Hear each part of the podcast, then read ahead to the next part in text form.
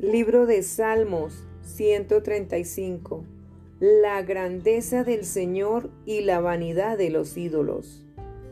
Alabad el nombre de Jehová, alabadle, siervos de Jehová, los que estáis en la casa de Jehová, en los atrios de la casa de nuestro Dios. Alabad a Jehová porque Él es bueno, cantad salmos a su nombre porque Él es benigno porque Jehová ha escogido a Jacob para sí, a Israel por posesión suya, porque yo sé que Jehová es grande y el Señor nuestro mayor que todos los dioses.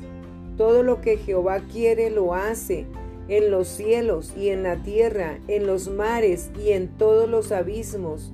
Hace subir las nubes de los extremos de la tierra, hace los relámpagos para la lluvia, saca de sus depósitos los vientos. Él es quien hizo morir a los primogénitos de Egipto, desde el hombre hasta la bestia. Envió señales y prodigios en medio de ti, oh Egipto, contra Faraón y contra todos sus siervos.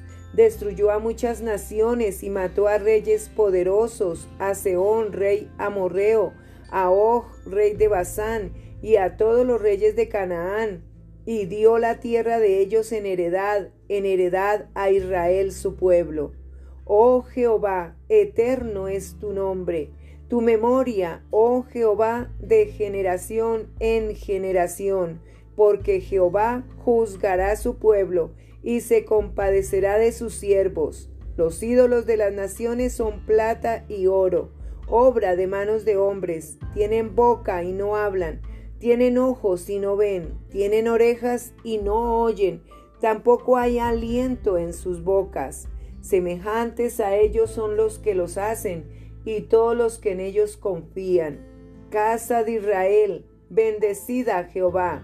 Casa de Aarón, bendecida Jehová. Casa de Leví, bendecida Jehová. Los que teméis a Jehová, bendecida Jehová. Desde Sión sea bendecido Jehová, quien mora en Jerusalén. Aleluya.